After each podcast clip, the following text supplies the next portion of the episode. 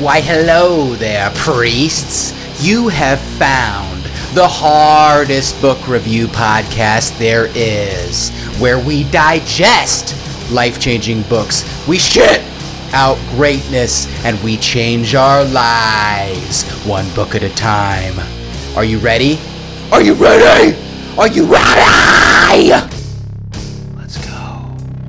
And here we go. Back again. Thank you. Thank you very much. This is Troy Hollings with the Curiously Disagreeable podcast. And today we're going on a journey. Long, long ago, in a simpler time, before antibiotics, it was fucking known that the devil, bad humors, evil blood, was the cause of disease. And the obvious solution was to cut their arm, cut the arm of the sick person and bleed them until they either died, but it was God's will, or they survived, thus proving how effective medicine was. And this was set for years, for decades, for generations, for centuries, for the next longest measure of time. Until a heretic, an evil, godless man, came along, Alexander Fleming, and antibiotics. Returning from holiday, which just by hearing that, you know this this fella's British. No one talks like that, bro. You just say coming back from vacation. But regardless, on September 3rd, 1928, Fleming began to sort through petri dishes containing colonies of Staphylococcus bacteria. Now, no one asked why the hell this guy had a bunch of fucking jars of, of nasty bacteria, but hey, if it wasn't for him, we'd all be dead. So praise Alexander Fleming. And uh, Staphylococcus, I actually know what that is. Back in the day, back in my wrestling days, um, I got to be a, a, bit of a professional skin disease identifier. You know, I was that kid that always had ringworm. I one time got impetigo in my armpit, and it, you know, it looked like poison ivy mixed with honey and stinging nettle in my armpit. And I'd always go up to people and be like, "Hey, man, look at this." I'm like, "What the fuck is your problem?" And then I had to go to the doctor.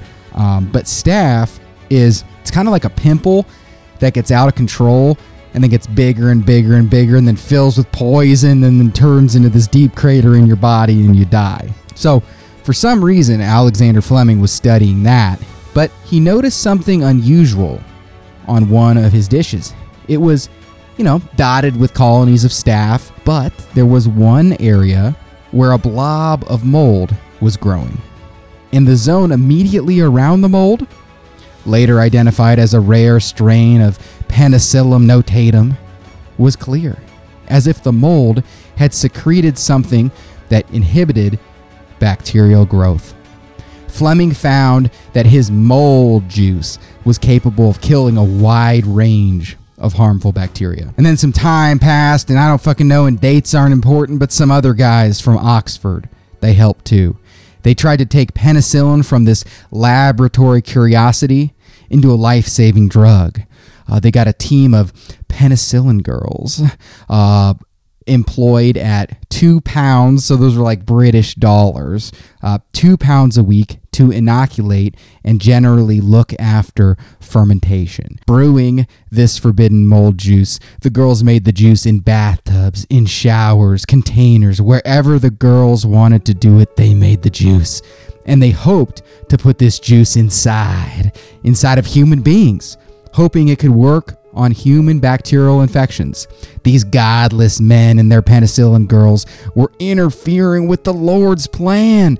They didn't get too much support until one day there was this policeman who had this tiny little face infection that got extremely fucked up and he was gonna die. He had a lung infection too, and everyone was like, well, he can't really get any worse. Girls, give him the juice.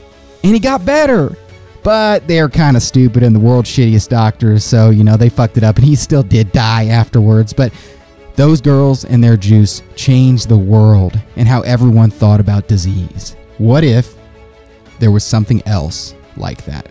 What if there's a myth so insanely common that it is even questioned, as accepted as, oh, don't worry, little buddy, just bleed him. He'll get the bad humors out and he'll get better. What if?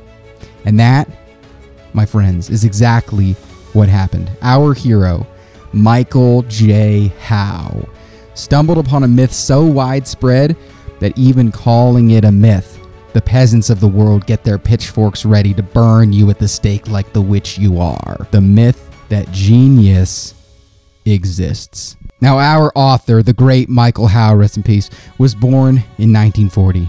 He's British, but it's okay, we forgive him. And he spent years in Britain, which I think is the same as England, drinking tea and being a psychology professor at some university, not in America. He died in 2002 following a stroke, rest in peace, and was at the center of a maelstrom of debate. Because, like everybody, he initially thought that obviously geniuses were a thing. You know, there's this easy computer analogy that, well, chap, uh, some some people are just born with bigger computers in their mind. And he set out to study geniuses. You know, mostly to study these mythical creatures, much like the US government studies vampires. But as he dug deeper, he couldn't get over the fact that he wasn't finding the patterns he thought he was going to. He thought that you know, much like vampires have specific traits. They all wear suits, they drink blood, they hate the sun. He thought that all geniuses would follow the model. And, you know, that model is well, from the first moment he was born, he was special. Man, the first song he ever heard, he knew it by heart. You know, he never practiced music, but it just came to him. He's always been a genius. But what Mr. Howe, what he found was confusing. He found no correlation. He found these geniuses because, like, totally, uh, you know, we're not we're not disputing the fact that there's people that are incredibly fucking good, almost magically good at certain things. But these geniuses, they came from all over and have all had all different types of stories. Some were super smart from the beginning. Some couldn't fucking read until they were grown. And then some were average until all of a sudden they weren't. So, like that shadow that you look at and you're sure it's nothing and, until it moves its head and then you realize it's a fucking demon. Up. What? The only thing he fucking found that they had in common was a shitload of practice and giant balls. So he set out to figure this out to explain how you could have people like Elon Musk and then also that guy who tried to rob the liquor store by throwing a rock through the window, but it bounced back and hit him in the face, and he knocked himself out, and his friend left him for dead. They can't be the same species. They can't have the same mental hardware, right? Because that would make Elon Musk even more inspiring, and that that brick-headed criminal even worse. But that's what he found. And as all good books, I'm going to paint his viewpoint and then we'll dissect some of this. Because you know to write a book like this you've got to take a pretty extreme view. Um, and it's probably not a hundred percent like how he lays it out. You know it's like those people that that say that the, the key to gaining muscle is going to failure. So everything they say is like take it to failure brother. Even though it's like yeah yeah it's nuanced man. Like a couple reps away from failures it's pretty good too. Um, but even if this is 85% correct this really fucking changes a lot about how the average person bumbles their way through this insanity we call life. Because Michael Howe, Mr. Howe, rest in peace, controversially suggests that genius is not a mysterious and mythical gift, but the product of a combination of environment, personality, and goddamn American hard work. So get ready. People have been burned at the stake for less. We're about to make toilet on decades of dogma. Cast off your preconceived notions of what you believe and open your mind to this sorcery. Much like long ago, I remember when I was a, I was a black belt at Taekwondo, I was maybe 13, and my friend picked me up in a double leg takedown and, and carried me around like I was some captured wench from Viking days of old. And he said, what would your what would your cool strikes, what would your punches and kicks, what would they do if I did that? And I wanted to have a witty retort, but I knew the answer was nothing. Nothing in my experience at that time had been able to stop him from carrying me around, and it was only through his benevolence that he left me with my virtue. So, what did I do? I changed my worldview. I joined wrestling and I resolved to never let another man pick me up again. I put forth, that's what we all need to do right now. So, let's listen up to Michael, Mr. Howe, and see if we might just be able to learn something from this modern day witch. Rest in peace. Mr. Howe rolls in. I learned about geniuses at school. They were, I discovered, a race of godlike individuals quite unlike ordinary people, possessing marvelous and practically boundless capabilities that the common run of men and women could never dream of. But after he started studying more and more, he realized there's a lot of gray here. There's maybe even 50 shades of gray, one could say. What is the line between genius and not? What about near geniuses? What about those people uh, that are genius in one aspect but horrible in, in another? You know, they're really, really good at math, but you know, you, you they try to tell a joke and everybody just like throws up and kills them. What about that? And he says, despite these difficulties of these 50 shades of gray, many people are reluctant to relinquish the belief in geniuses as a kind of super breed. Stripped of their aura of apartness, geniuses might cease to be the exotic figures whose wondrous feats dazzle and astonish us, adding to the quality of our own lives. But he says there's no need for these fears. Having spent some time exploring the early lives of a number of geniuses, I find that neither my admiration for them nor my astonishment at their creativity has diminished at all. The fact that they spring from the same flesh and blood as everyone else makes geniuses all the more impressive, not less. So, in my summary, he, he's basically saying he's going to take us on a journey. It's going to be crazy, but we don't have to be concerned when the illusions that we build our world with fall around us and those monsters from the forest turn out to just be wolves. Because never fear, wolves are fucking awesome. He says, Of course, my view that geniuses began their lives made from much the same basic materials as all the rest of us is one that not every reader will be easily persuaded to share. Now, this is true. I can confirm. I have almost gotten into a fist fight with my good friend, multiple friends. I was going to fight them all about this concept. You know, think about some drunken former DePauw nerds. That's that's my friend group, myself included. We're you know we're talking about real smart person stuff like how does genius arise? You know, other people are like, "Where'd you catch the game? You see the football?" And we're like, "How does geniuses arise?" And um, you know, I've been in the minority with six, and that's that's a totally made up number, but kind of true. Six different people that are all shouting me out of the room, just you know, throwing counterexample after counterexample, which were all wrong, by the way, in my opinion, on why this cannot be. Why geniuses have to be these these mythical creatures. But as goddamn Mr. Howe so nicely puts it, yet although those who hold that view do not question its truth, they can rarely produce positive evidence in support of it. That's right. That's right. In reality, however, the truth of a theory is never confirmed by someone's inability to think of alternatives. My failure to provide a better explanation for the presents that appear on Christmas Day is not a sufficient reason for anyone sharing my belief that Father Christmas brought them down the chimney. With geniuses, the idea of their being born with special gifts is a plausible possibility, but, as we shall see, there are alternative explanations that are more convincing holy shit, Mr. Howe's coming out strong. I mean, anytime that you can write a formal like book like this, psychology and stuff, and and you can compare your detractors to children who believe in Santa Claus, coming out strong. Shit's about to get real. Them's fighting words, brother. Into the introduction. Genius appears to be a mystery, immune to scientific analysis. Unlike the mundane kind of expertise that ordinary men and women gain through training and practice, Genius is seen as a quality that is bestowed from above on particular individuals who are chosen to receive it. For the 18th century German philosopher Immanuel Kant, genius was an incommunicable gift that cannot be taught or handed on, but is mysteriously imparted to certain artists by nature and dies with the person. That view is still widely shared today. Confronted with the challenge of explaining the purity and perfection of Mozart's music, the editor of a book on genius insists that the task is impossible, adding that we can only answer because he was a genius, which is tantamount for saying that we do not know. For in each age and in each art, genius is that which defies analysis.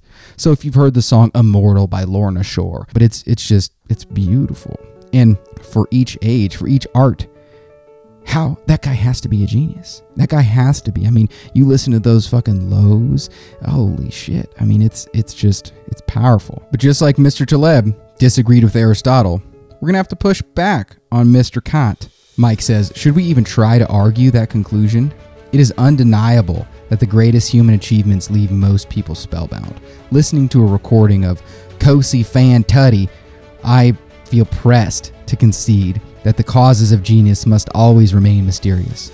So, I googled that. It's a song by Mozart, composition. I listened to about 18 seconds of it, bro. It's actually horrible. It's the worst thing I've ever heard. But I'll cut him some slack. He's classier than me, whatever. Um, we'll substitute maybe Wild Eyes by Parkway Drive or The Price of Agony by Fit for a King. Um, this just has to be. It's a mystery. It just has to be magic. But regardless, many people, maybe including us, would dearly like to know more about the circumstances that create genius. They intrigue us, their achievements touch our own lives, and maybe, just maybe, we might want to become rich Jack and become a god among men or something like that. Uh, so there's no lack of reasons for making strenuous efforts to uncover the influences that have made certain individuals exceptionally creative or inventive. Confronted with the strength of opinion insisting on geniuses being a mystery, it is hardly surprising that many people have assumed that efforts to explain it must end in failure. But is that pessimism justified? It is certainly not helpful. Starting out with the belief that something is inherently mysterious creates extra barriers to understanding. How might progress be made? I begin by proposing that the disciplines of biography and psychology form the main two sources of evidence that can help us discover how and why geniuses arise. And so he's just walking into the concept that what he's going to do in this book is and I'm not covering all the geniuses because, you know, he just wanted he covered a lot of them. We're going to cover a couple. We're going to go into some concepts, but he goes hard and deep into um, looking at specific geniuses and trying to figure out okay, we got this story that they're touched by God like Superman. But when you start peeling back the layers, they're just Batman. They're just rich. And he talks about Mozart. Here are three facts about the young Mozart that appear to defy explanation. First, he began began to compose music when he was no more than 4. Holy shit. I didn't even know what hands were then. Second, by the time he was 6 or 7, Mozart was such a brilliant performer on both harpsichord and violin that the young prodigy and his older sister were able to travel around Europe demonstrating their talents on money making tours. I think when I was seven, I actually was too scared to go to the toilet and I shit myself like a full colon at my friend's house. So, uh, damn, Mozart. Third, he had an amazing memory for music, and it was reported that at 14, he wrote out the complete score of a lengthy multi part musical composition. All three of these feats are remarkable by any standards. They certainly appear to be quite mysterious. It's hard to see how they can be explained without appealing to magic or miracles.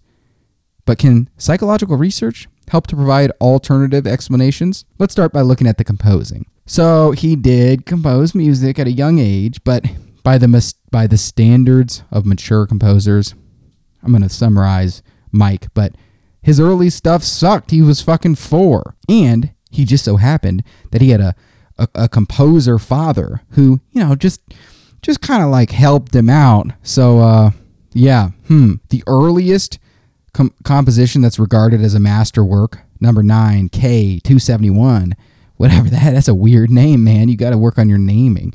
May I may I suggest Rain of Blood or something like that. That'd be much better. Uh, it was not composed until he was 21. So by that time, Mozart had already been composing concertos for 10 years. So, you know, Mozart only started producing the distinctive music that we associate with him after a lengthy period of, tra- of training. Yes, he was good as a kid. He was probably, you know, better than most. But that's what you get if your dad is a composer and if your sole aim in life is to compose music and you have no friends. Mike just touches on there's a study of 76 top composers and 73 of the 76 this guy discovered that no major work was produced prior to their 10th year of their composing career. And as Mike is is talking more about Mozart, I mean, basically, he's very good, obviously.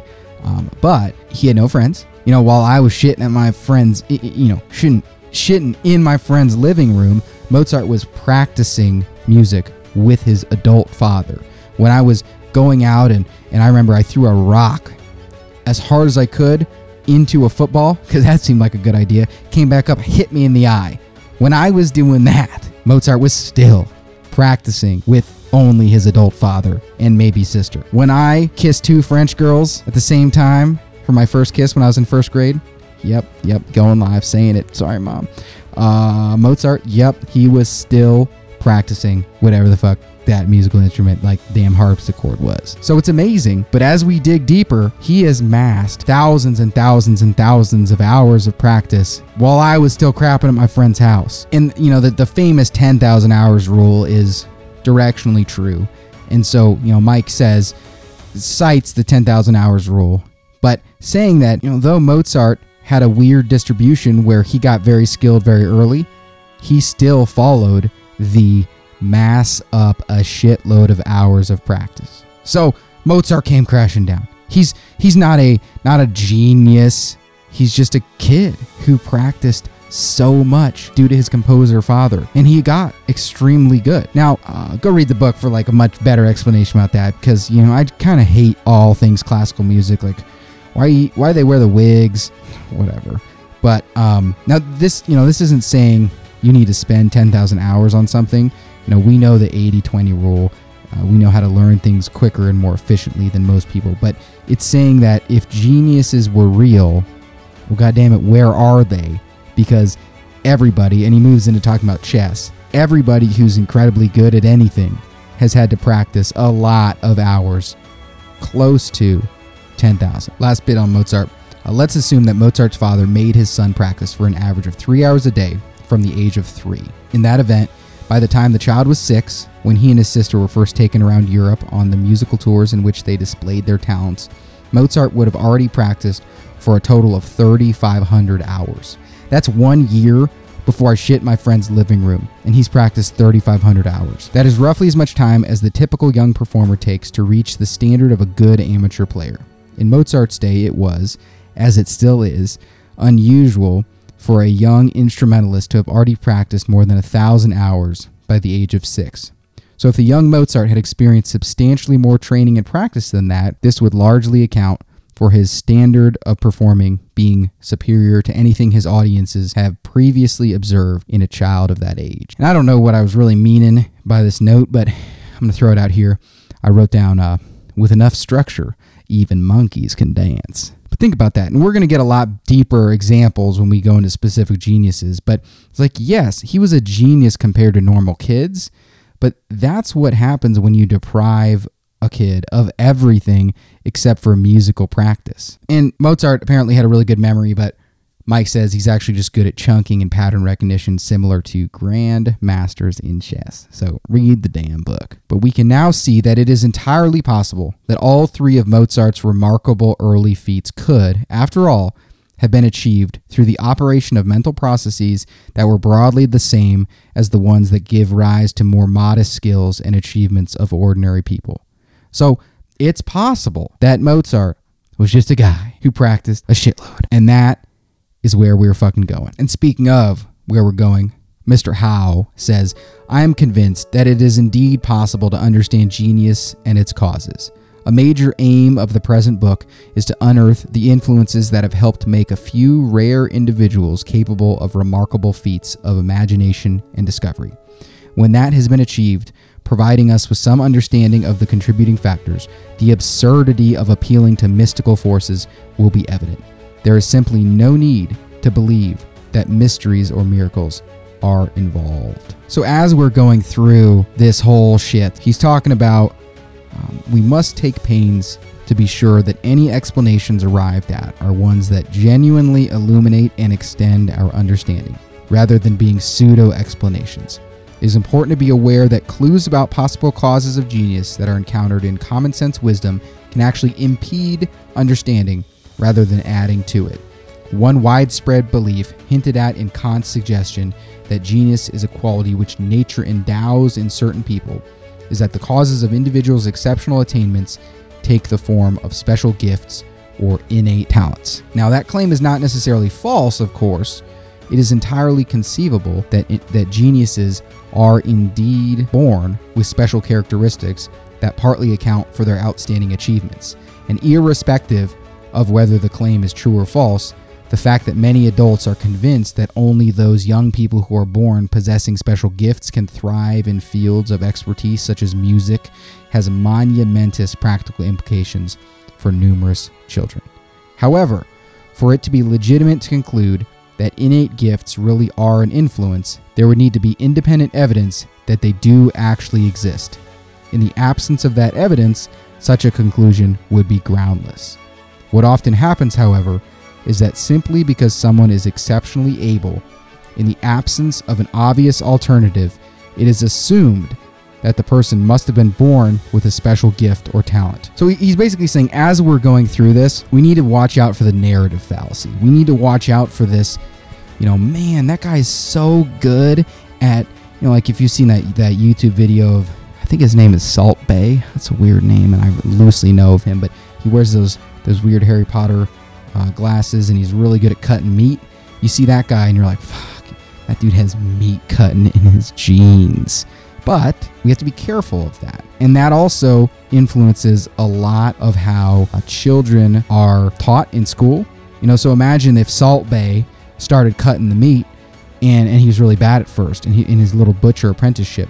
And, you know, the butcher was like, well, he doesn't have the gift and then he kicks Salt Bae out, even though Salt Bae is the greatest meat cutter in the history of the world. But deciding whether or not there are solid grounds for believing that innate gifts and talents do actually exist, it's complex.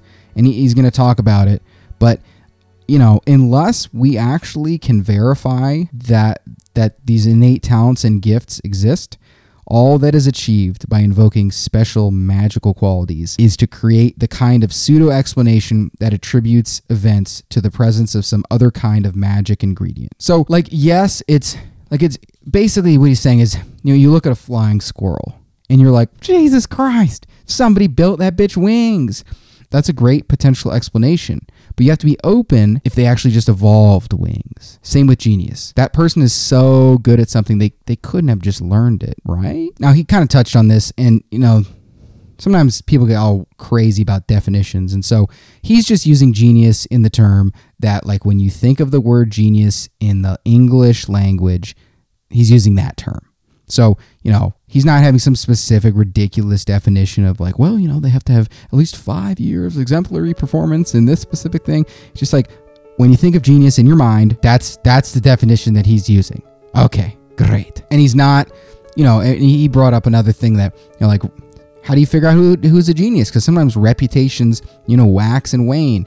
You know, half the time Sigmund Freud is like some some genius psychologist, and, and the other time he's he's this coke-addled momfucker. So um, we're just not even going to worry about all of that. We're just going to opt for the colloquial definition of genius. So, what are geniuses like? What kinds of people are they? They are hugely diverse, but a few characteristics are shared by virtually all of them. The first is an intense curiosity and dedication to one's work. A second and perhaps more surprising trait possessed by most geniuses is the capacity to acquire a variety of human qualities. So, geniuses are usually sure about what they want to do, single minded, committed, and they have a firm sense of direction. They often work with ferocity and intensity, even when impeded by doubts and frustrations.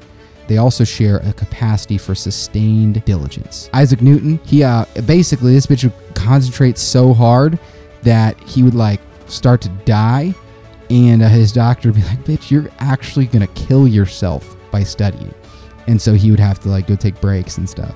Uh, but he displayed an impressive doggedness at persisting in the face of difficulties. Struggling to comprehend the mathematics in Descartes' geometry, Newton just kept on trying. He read it by himself when he was got over two or three pages. He could understand no farther than he began again and got three or four pages further till he came to another difficult place.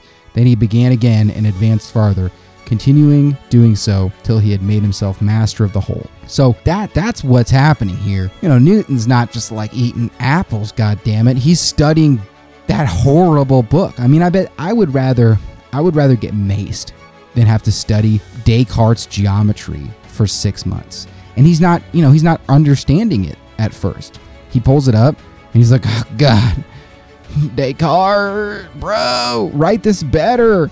And then like he understands one page and then two pages and three pages. And the curious thing is that that type of trait right there, that sustained diligence, seems to pop up more and more when you look at geniuses. So says Mr. Howe. Rest in peace. The second way in which geniuses are alike is in their ability to bring a number of different qualities to their enterprises. So he's going to talk about Charles Darwin, and it's pretty crazy. But just think of the example of Steve Jobs, okay? Prototypical genius guy. Um, but he combined beautiful design and calligraphy with computers. Because before, you know, that's like telling me that you know, when make let's make a let's make the elevator buttons beautiful. And everybody who makes elevators is like, shut up, bitch. Everybody just no one cares about that. And then Steve Jobs is like, but I think they do. And so then he made his computer's beautiful, and I am preparing for this and using a Mac computer right now. So, oh shit, the picture is starting to form. And Mr. Howe's moving on. He says, It is important to avoid confusing experiences with environments. People are directly affected by their experiences, but only indirectly influenced by their environments. Surprise is sometimes expressed at the fact that two children brought up in the same family environment can turn out very differently, but there's nothing remarkable about that since the children may have experienced events in contrasting ways. The key distinction here is between events as seen from the outside and as perceived from the unique vantage point of the person concerned. So that is true. So so I'm going to use myself and my sister as an example. So we grew up, we moved around a lot. You know, my dad worked for Eli Lilly, so we lived in Korea, we lived in Belgium. Um, you know, he was very sophisticated, and uh, you know, we were used to being the new kid, so we were the new kid all the time. But she and I handled that totally different. So one story that encapsulates me, and one story that encapsulates my sister. So um, again, dad worked for Eli Lilly, very sophisticated. And a lot of times he'd have friends over for dinner. And now these weren't just like humans, these were like sophisticated executive friends. And, uh, you know, his boss sometimes uh, named Cheeto, and then he had one named Dorito. I'm not even kidding. And I was a little stupid little child, and I was like, well, I want to see your boss named Frito. Um, but, you know, I would always talk to them. I'd sit at the dinner table with them, and I would, I was like, I don't know, it was like a year after I'd crapped at my friend's house. Um, I was, I was maybe eight or something like that, and just have a normal conversation. And I would, I would always hit them at the end with my killer joke, close it up. I would say, if you're an American going into the bathroom and you're an American coming out of the bathroom, what are you when you're in the bathroom? And all the, you know, people, because sometimes, you know, we're in Korea. Um, sometimes the, you know, people wouldn't speak English that well. Like, I don't know, what? And I would say, European, just like you're peeing, but I didn't even understand the joke. But anyways, so then I'd get like laughs and I'm like, yeah, whoa. And so, and I was used to being the new kid. So I would, you know, I'd always have to go make friends and I got really good at making friends really quick. And so that that's me.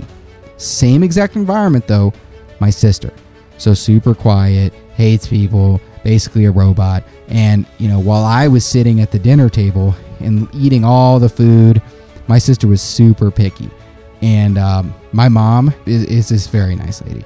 And so one one time she made some sort of vegetables, and the rule was, hey, you got to try a bite. And eventually, that rule got amended that everybody except for my sister had to try a bite. But um, my sister cried, like sat at the table and cried for four hours. And my mom had, had been dealing with this and was like, you know, I'm going to try. She's going to have to eat it for breakfast. And so you know, my sister sits there and cries until it's bedtime, goes to bed, wakes up in the morning, and it begins again for breakfast. And so she's like, my sister puts it in her mouth, and she just loudly gags and screams, "It's so nasty!" and and actually almost pukes on the table. and my mom is like, her feelings are so hurt, And I'm totally not helping it because, you know, I would always sit there and be like, yeah, Carly, you need to listen better to mom and dad. They're so reasonable. Look how nice they are. They cook this food for you. And so horrible, brother. But um, totally the same environment, but totally different experience of it. And so Mr. Howe is saying that you, know, you can't just look at a genius's environment. You got to realize how are they experiencing it. And that's what we're going to do as we dig into these here geniuses. And before we jump into Charles Darwin, he closes up the intro and says, I establish, for instance, that there is no firm scientific justification for the widely held belief that high abilities are made possible by certain individuals possessing innate gifts or talents. I also question some common views concerning the manner in which genetic variability exerts its effect on people. Mistaken beliefs about the origin of exceptional capabilities are pernicious, meaning they stick around a lot, and can lead to faulty decisions being made with damaging consequences to immense numbers of young people. And that is exactly right. Like, what if Mr. Howe's right? And you've got that A plus player at work who's the biggest baller and closes all the sales, and you deal with his fucking horrible attitude and he's a cancer to the team, but he makes the most sales. Well, he's just a, just, just a genius. Like, we can't fire him. Like, what are we going to do? Nope. Actually, just fucking fire him and train someone else to be an A player who isn't an asshole. Another example let's say you start out and you're doing something and you're horrible. Great. You are almost a genius. Or in high school, even. You know, let's say there's that there's that 14 year old kid who already has tattoos, lip piercings, you know, gets D's at school, and he just bit he bit the school bully in the face. Should we just write him off like, oh, that guy's a lost cause? I mean, maybe. I mean, there's some people that could seriously be lost causes, but they wouldn't be lost causes from lack of ability. So now let's move into Charles Darwin. We enjoy being told about those geniuses who amaze us with feats that are especially spellbinding. Without them, it would be harder for people to cling to the belief that geniuses are a special breed, akin to the magicians and dragons and fabulous giants that populate the mythologies of past generations.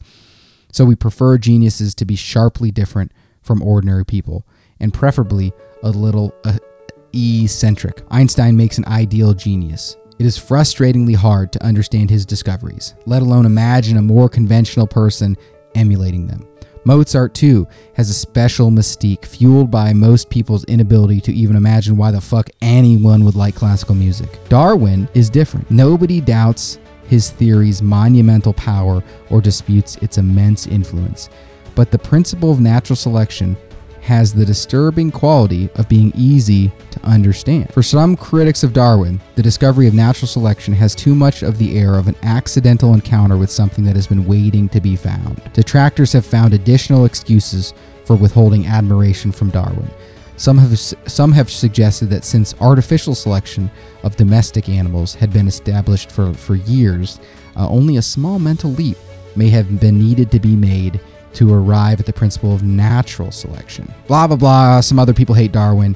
Uh, yet, even if it were true that the theory of evolution did not involve such a vast creative leap as some other scientific discoveries, this, the sheer immensity of Charles Darwin's achievement would be big enough to justify our hailing him as a great scientist. Of all the big ideas in science, natural selection is probably the most monumentous. It compels us to see the world differently. It explains how complex life arrived. The principle of natural selection has established that it is entirely possible for the human species to have evolved without supervision by an all knowing deity. A number of complications made the feat of forging the theory of evolution a far more difficult accomplishment than Darwin's critics have appreciated. For a start, everybody was a super creationist back then. Um, you know, and they were like real ingenious about it. A second obstacle Darwin faced was that in his time there were harsh and active opposition for evolutionary ideas. So, you know, in his time, what was what was more likely? Let's think about this. What like let's actually think. What what was more likely? That people get a little crazy and they, they actually burn somebody alive for thinking bad thoughts? Or someone sets down and, and has a very organized scientific study using the scientific method. Obviously, we know this bitch was risking being burned as a witch. But another barrier to the creation of an adequate explanation of evolution remained, and mastering this further obstacle would take far more than courage alone. Only a thinker with quite extraordinary mental resources would be capable of overcoming it. The problem Darwin faced was that he was at the same time having to describe the evolutionary changes that had taken place and also provide an explanation for them. Rather than simply having to explain known facts, it was also necessary to simultaneously create the damn boat as you're fucking boating. That's right. But Darwin succeeded. Shout out to my friend whose wife is having a human child right now. I can't believe we're all adults. What the fuck? And then Mr. Howe just prattles on with a bunch more bullshit about how Darwin's actually a badass. And um, again, I, I, don't know what mental state I was in as I was taking these these notes, but um, I just have a note that says uh, "Big Dick Boy Darwin." So that's right. Carry on. Now, if we're thinking about the typical genius, there may be no such animal as the typical genius, but most can be placed reasonably comfortably within one or other of a number of categories on the basis of shared attributes. Darwin can't. Most geniuses were remarked upon as being precocious while still children, so that means like smart as hell. Darwin was not. Many geniuses had to struggle in order to make a living. Darwin did not. When we begin to investigate the events of Darwin's life that enabled him to become capable of his great work, it quickly becomes evident that his early circumstances were not at all like those of certain other geniuses. Charles Darwin was rich as hell. Because he was born to wealth, it was possible for Darwin to add to his capabilities during the course of his early life in a manner that was measured and unhurried, even stately. A wealthy young person had the luxury of being able to afford to waste time make bad decisions, and vacillate before before eventually getting started on a course of action that would lead in a meaningful direction. So as we're beginning to dive in to to Darwin, you know, he's not he's not that kid that grew up in the, you know, damn damn trenches, you know, had to fight for fight for snacks. He he you know, he he had some silver spoons in his mouth. He didn't give a fuck. He just was like chilling, hanging out. Woo, look at me, I'm Darwin. And then all of a sudden, he became a genius. What the hell? Teach me more, Mr. Howe. Ah, but here it is. In Darwin's case, plotting the route of his movement forward reveals a lengthy, very gradual, but steadily rising course. We see a child who appears to be remarkably ordinary, lacking any obvious talent or special gift, slowly extending his capabilities little by little. Eventually, a point is reached at which it becomes evident that, without anyone noticing, this very ordinary boy had become an extraordinarily able young scientist, exceptionally well positioned to take advantage of any opportunity that presents itself. So that's the thing with Darwin. You guys read the book for a lot deeper details, but he's kind of just plods along, and then all of a sudden, by the age of 20, he's all of a sudden everybody looks around. and is like, well, hey, little Charles, I thought you were collecting snails. He's like, I'm a damn scientist now. Something like that. In addition, it's not all just brains here. Like most creative people, Darwin drew heavily on qualities of temperament and personality as well as his, as his intellectual powers. But the attributes Darwin needed most were very different from those which some other geniuses have depended upon. The life which young Darwin enjoyed within his wealthy family gave him many experiences and opportunities that helped to prepare for his eventual career without enormous strain. There, were, there was no necessity for the Herculean efforts that some other scientists of the time, such as some guy named Humphrey, uh, had to do. Compared to the intense childhood regime of someone like Mozart, the circumstances that brought about Darwin's increasing competence were less formal and deliberate and less competitive, yet there were similarities. In common with all individuals who have achieved exceptionally high levels of expertise, Darwin was able to devote many hours of concentrated attention to the field in which he eventually excelled. And, and one of the things that becomes real important uh, later, because you got to think like Darwin's out there peddling witches theories that everybody wants to kill him for. So he's got to be really good at sales and interacting with people. And so his mom died and he had to go to some boarding school and he got really good at interacting with the other kids.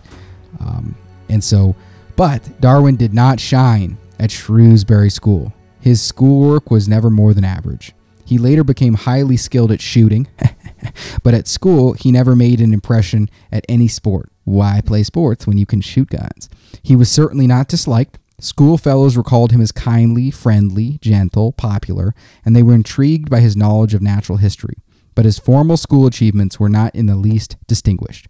So he's that guy that everybody likes that, you know, gets B's, C pluses. You know, he probably brings guns to school. I don't know, but um, you know, no sign yet that he's gonna he's gonna change history forever. And um, part of this was because Darwin just thought school was the stupidest thing that has ever lived. Um, yeah, but despite the fact that Darwin's education as a scientist was largely unconnected to his schooling, it started at roughly the same time although in the initial years it would never have occurred to him to apply the term science to the collecting activities that his scientific training began with. So he just like was going to school, hated it, and he just spent all of his spare time collecting stuff.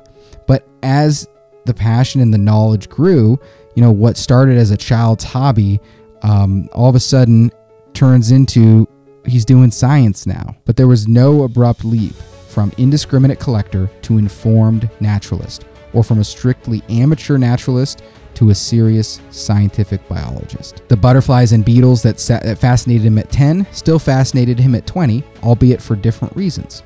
He had gradually become something of an amateur expert, but without ever having to had make a sudden commitment to studying natural history as an academic subject. His activities as a naturalist in training sometimes involved fatigue and hardship, and yet his his efforts would always have been directly fueled by his own purposes and interests. So, you know, he's like that he's like that kid just coding apps to make his Xbox do crazy shit. Like, you know, he's gonna just troll his friends. So he spends 40 hours creating apps that kind of like loosely mess up his friend's aim in, in Call of Duty, and, which is probably impossible. But um, and then all of a sudden he wakes up, he's 18, and he's like, whoa, I'm like a world class developer. Hey, that's funny. Um, that's what Darwin is. But at the same time, he's developing all these personality traits. So he's not too shy, he's a good companion, he gets on well with other people, and that enables him to take advantage of openings that would not have been on offer to someone less personable. You know, Darwin wasn't a charmer. Men were not dazzled by his conversation, and women did not swoon in his company, taking off their clothes immediately, but people did seem to enjoy being with him. Adults found him likable, and that was partly because he was sensitive to other people's needs and he listened to them. Oh, that's how nice, Mr. Darwin. But, uh, you know, as I was reading this, like, that is such a good example of.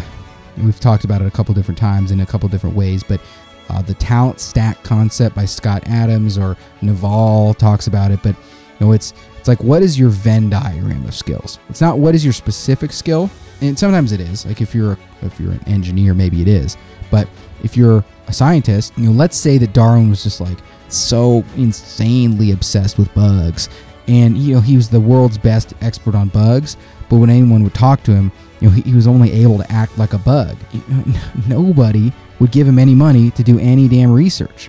But he was a he was a, just an active chap, a good guy, and so he combined you know this deep expertise with being able to talk to people. But even at even at 16, you know Darwin at the age of 16 was not so unpromising as he appeared to his headmaster, and there were signs of future strengths that seemed to have been unnoticed at the time. He was a decidedly enthusiastic young naturalist, and within that field of interest, he was unusually knowledgeable for his age. He had also acquired a keen interest in science and was eager to learn more. But if there's any truth at all to the view that Charles Darwin possessed some kind of inborn talent, it certainly was not evident at this point in life. Darwin had been given plenty of opportunities, and on the whole, he had used them well. He had been encouraged by his fathers, his sister, his father, his sisters, and his brother.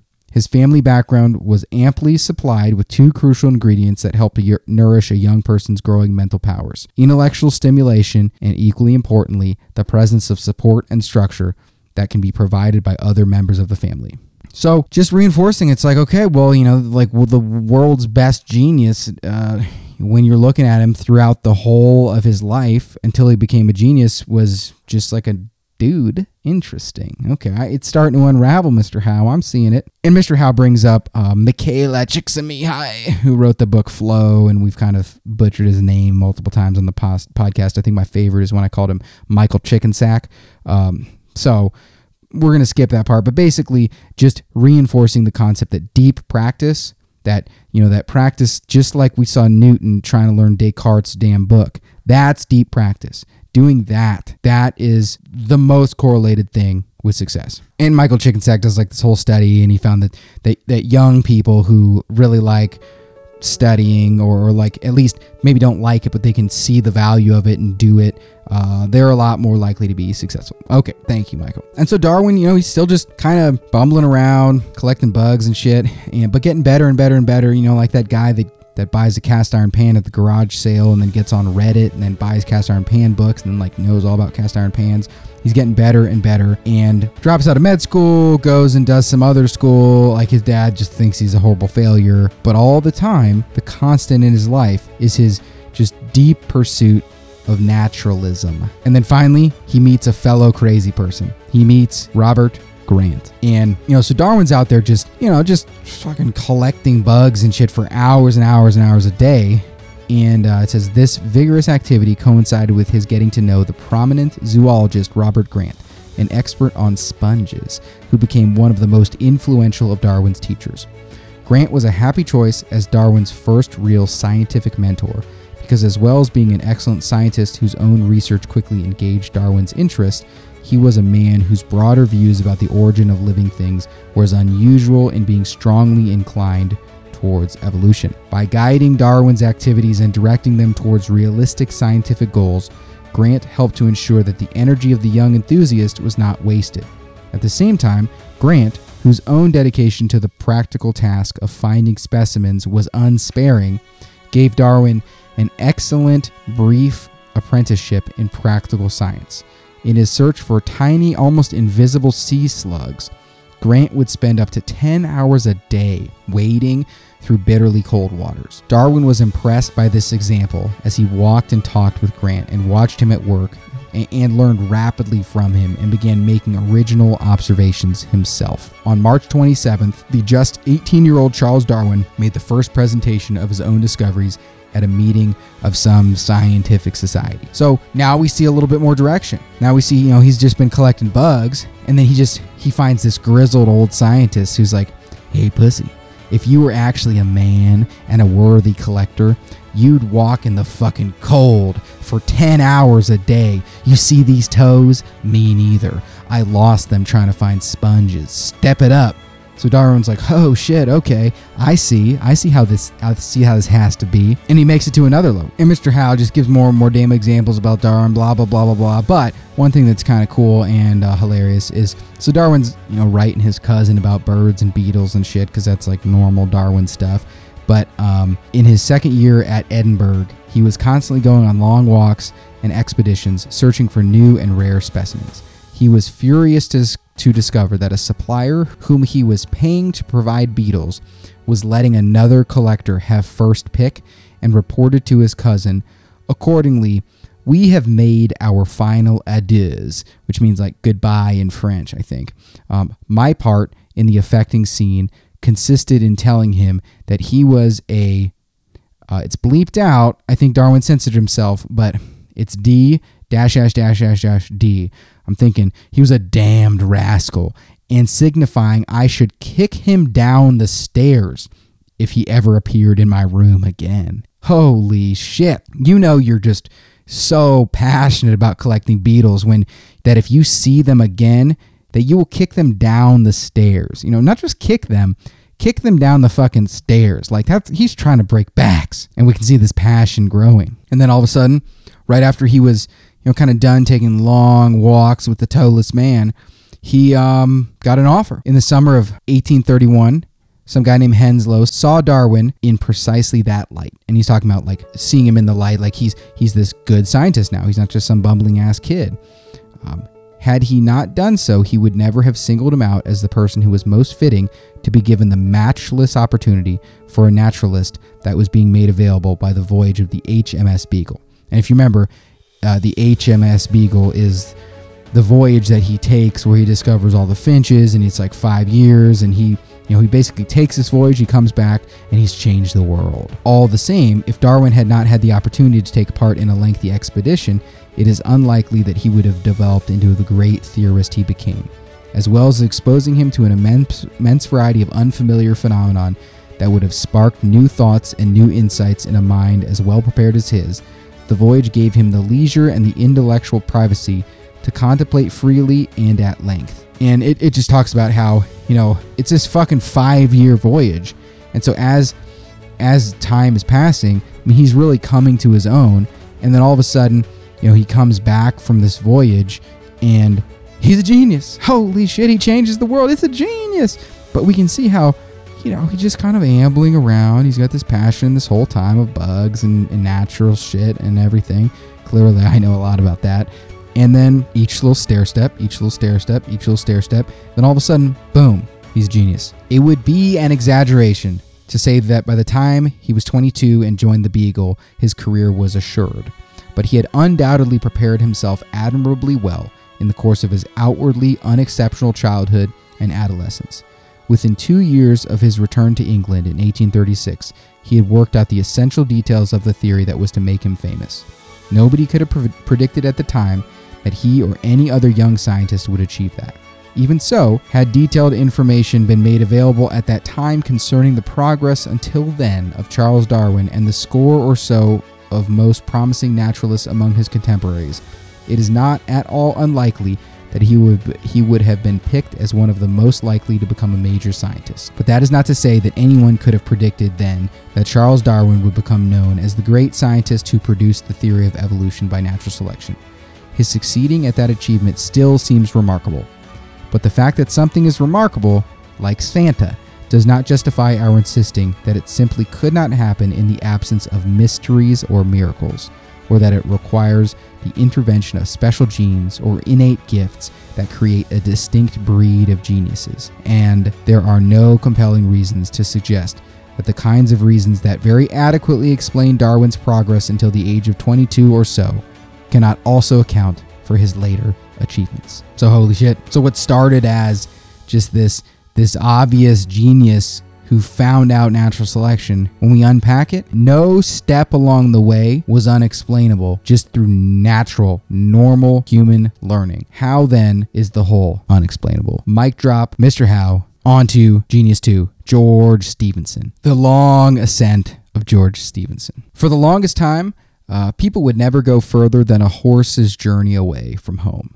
You know, if, if one wanted to travel across the country, one needed to harden up their inner thighs to be an athlete or to be rich. And then all of a sudden, these mechanical horses arrived trains. In addition to being a very easy way to commit suicide or escape from a bank robbery, trains allowed people to travel long distances in a comparatively short period of time. Enter George Stephenson. These revolutionary changes were made possible by the efforts of a self trained colliery worker, George Stephenson, who, in sharp contrast to Darwin, was born in poverty and never had a single day's schooling. Because of Stephenson, Britain's Britain was the first country in the world to have passenger railways. The Victorians called him the father of railways. George Stephenson was quite an astounding individual, a genuinely heroic figure who achieved eminence against all odds through extraordinary determination and willpower. And we're going to see this bitch is a savage. Stephenson was a great engineer and inventor.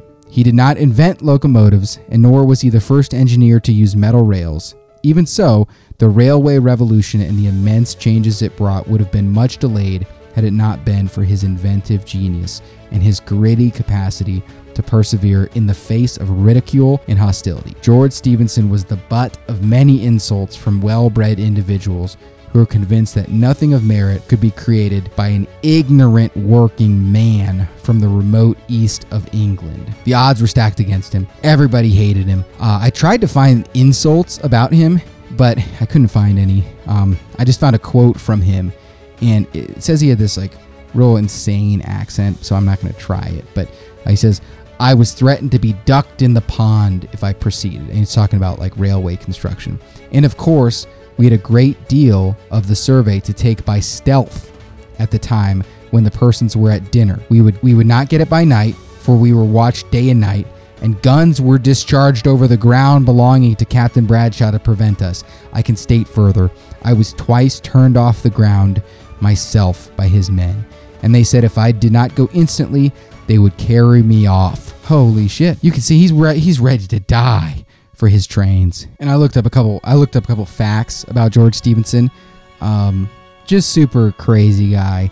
Uh, so he invented a safety lamp because miners used to have an open flame, but like you know, you go in a damn mine and there's an open flame, and you know you catch the Earth's farts on fire and you burn everybody to death. So he developed this safety lamp that he demonstrated by holding it next to a fissure emitting flammable gas. And everyone's like, no, George, no.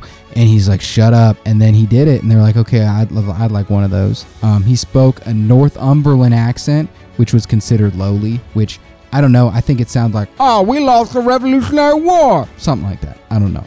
Um, he secretly met his first wife in an orchard. He was a keen gardener throughout his life and um, actually developed a not too friendly rivalry with Joseph Paxton, head gardener at uh, some other house, twice beating the master. Oh my God. And um, going to the book, the earliest years of George Stephenson's life were unremarkable. He played around the village and looked for birds' nests. And that was because he, you know, he didn't have anything going on. And I'll tell you, you know, when when there's when you're bored and a kid and there's nothing going on, you can definitely come up with some crazy shit to do. Um, few of my favorites back in the day, we, we would do slap boxing. So it's just like re- regular boxing, but without punching, you slap each other, and uh, super fun. There's another game uh, called Mercy, where you squeeze each other's hands as hard as you can, and the first person to, to be in too much pain and submit, they lose. Um, there was even this one time when about ten of us uh, we farted in a in a bottle for like eight hours. And then uh, we went up to strangers at Black Boat Camp and we are like, hey, hey, man, smell this. And then they would smell it and, and we'd be like, hey, gotcha. Um, so, you know, with all that context, like birds' nests are very reasonable. But George, his family had no in- influential relatives or friends. There was never any hint of a wealthy patron to lend him a helping hand. So, how was it possible for George to become a genius and a great engineer despite all these handicaps and with no obvious advantages? How did he do it? On the face of things, accounting for Stephenson's accomplishments seems actually impossible. Yet, a careful examination of the young Stephenson's actual circumstances does reveal a few clues, providing the beginnings of an explanation. So, this is a good example because, you know, he was a genius. Like that just so easily explains all of it that that's where everybody wants to go. But what if that's not right? You know, it's so easy just to say, like, well, the reason that he's sick is he's got bad blood. We just need to cut his arm. But we all now know that, that that's a dumb idea. That that's not how it works. George Stephenson's early experiences were far from being ones that would normally be associated with the acquisition of exceptional expertise. They did nevertheless give him some uncommon chances to gain some of the special capabilities that would have helped a young person to become an engineer. During the years when he was edging towards adulthood, a perceptive worker like Stephenson might have perceived that steam locomotion was starting to become a practical possibility. As he added to his practical skills, he would have become aware that he had already possessed some of the knowledge and some of the capabilities that could help him make that possibility into reality. Having, having established that George Stephenson's distinctly unpromising beginnings did contain a few elements that an energetic and resourceful young man just might have succeeded in turning into opportunities, we can now edge further towards providing an explanation for Stephenson's accomplishments. Extraordinary as these were, once his actual progress has been examined, we can see that there is no compelling reason to believe that their origins were either mysterious or miraculous. Exceptional capabilities are not created from occasional dramatic happenings. In reality, they build up gradually, largely as a consequence of the steady repetition of unexciting daily routines and activities. Psychological research into expertise has underlined the wisdom of Smiles' insights, some guy, confirming that individual capabilities are largely gained through lengthy exposure to the ordinary and routine background events, repeated day after day that make up the bulk of a person's life, rather than by occasional foreground incidents that seize attention because of their dramatic and sensational nature. So it looks so success looks a lot more like just fucking getting up every day and coding for 6 hours a day and trying your best than, you know, getting struck by lightning. And um, there's some there's some childhood stories of of George that is um, showing he's resourceful like uh, so he, when he was not hunting for birds' nests, there was there was one story of him spending a whole day looking after horses in the local market to earn a shilling, so that his sister could buy a new bonnet. and another report of him getting a job minding cows at two pence per day. So, you know, we're seeing that this kid is basically just energetic, but has absolutely nothing. But that work ethic, Stephenson's activities as he approached adulthood provide firm evidence of a willingness to work hard and throw himself into the kinds of pursuits that would have extended his capabilities enough for him to have aimed at becoming more than an unskilled pit worker. So Steven his earliest ambition was to become an engine man, responsible for the daily operation of a steam engine. And he made his first big step in that direction at the age of 14 when he was appointed as an assistant fireman to be paid 1 shilling so 120th of a pound per day. That job did not last long um, because the pit closed down, but by 15, he was a full fireman, although it was another two years before his income reached 12 shillings a week and he was making a man's wage. After a further move, he became the plug man or engine man that he had aspired to be, employed to keep a pump engine working and remedy minor defects.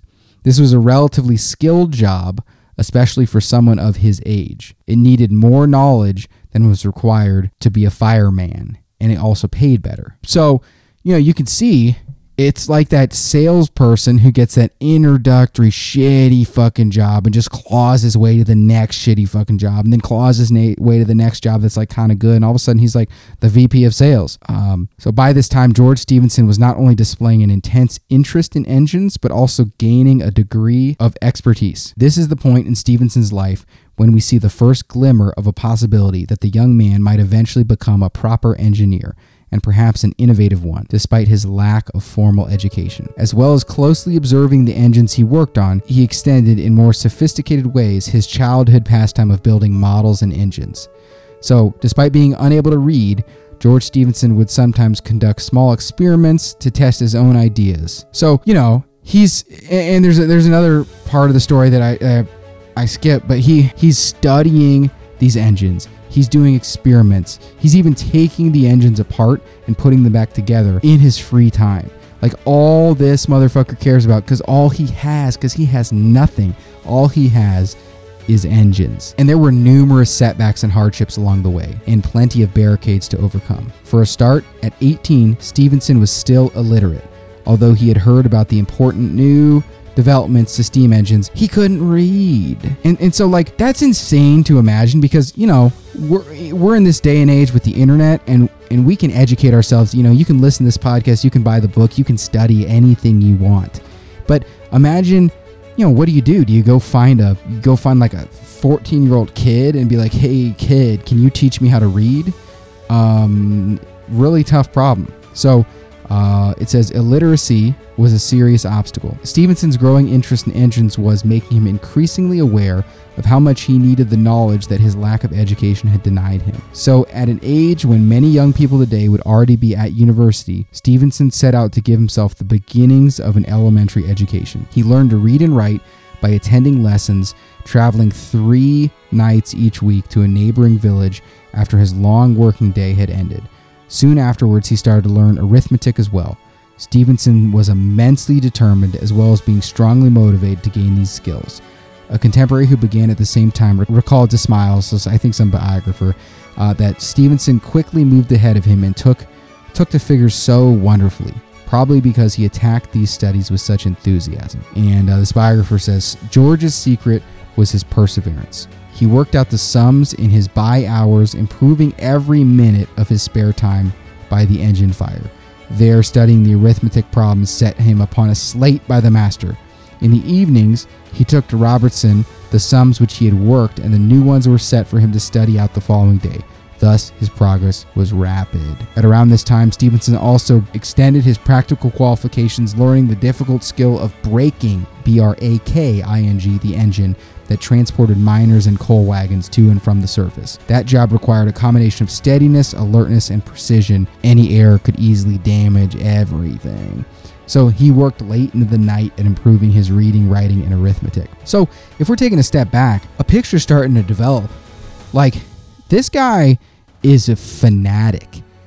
Every single bit of his entire life, he's eating, he's sleeping, he's just breathing trains, engines, and anything that he can do to set himself up better to succeed in the railroad business. I mean, imagine you're working you know, I bet I bet he was the dirtiest person at that. You know, you go to like night school, everybody's wearing regular clothes. He comes in and you you know you can't even tell his ethnicity because he's just like just gray. And it's like, what's going on? He's like, I've been in the mines for days.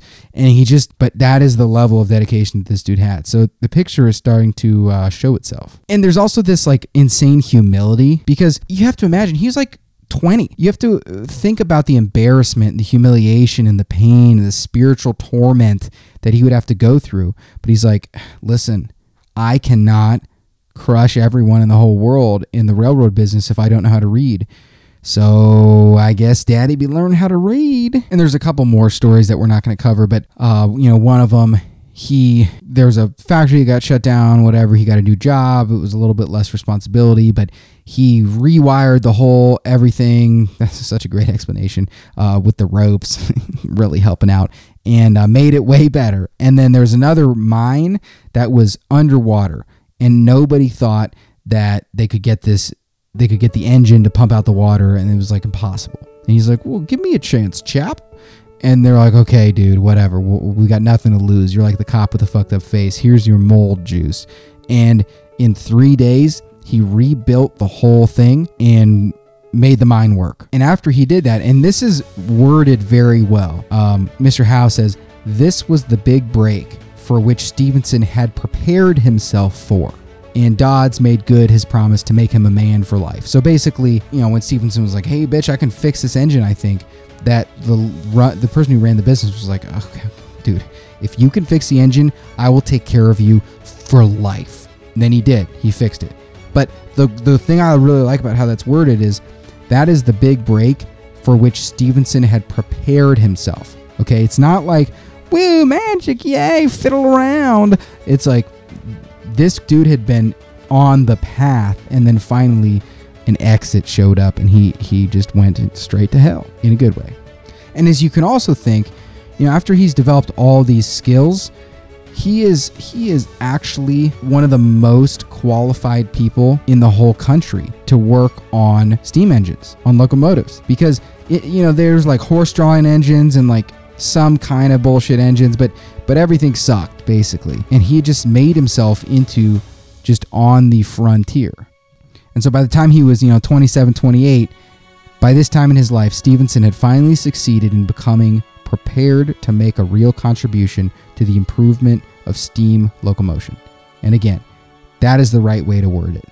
It had taken Stephenson a long time to reach the point of being ready to make a major impact as an inventor. Even the most basic skills of literacy and numeracy were only acquired by him when he was already an adult and yet, even that handicap did not stop him eventually becoming an engineering genius. Looking back at George Stephenson's life prior to 1813 and asking how and why he managed to reach the point at which he finally was in a position to establish a reputation as an innovative engineer, we can now be sure that there were no miracles. There was nothing totally inexplicable about George Stephenson's progress. All there was was big dicks and hard work. Um, so, although George Stephenson's lack of formal education did not prevent him from becoming a great engineer. When the word genius is linked to his name, it is sometimes preceded, and as 2 Chainz would say, I took a nap in the pulpit. I never liked how a suit fit. I got a pocket full of money. It got me walking all slew foot. And that closes George Stephenson. Damn, son. What a good example. You know, that is that is the opposite of Darwin, but that is impressive. And uh, what a man. What a man. We're going to skip the next chapter, which covered Michael Faraday. Um, he's basically some electricity scientist. I'll sum up the I'll sum up the thesis, which is like he taught himself everything from books and was not a genius. There you go. You don't have to read that chapter. Um, Next, Einstein and the Prodigies. But if you want to learn about Einstein and the Prodigies, and then how we close this shit out, what we can take from these geniuses, how we can apply it to our lives so we have a, a code of scalps dragging for fucking miles, you're going to have to tune in on the next episode of the Curiously Disagreeable podcast. Thank you. Thank you very much. And that, my pretties, is another episode down of the Curiously Disagreeable podcast. Check us out CuriouslyDisagreeable.com, the Troy Hollings on Instagram, or wherever the fuck you get your podcasts. The end.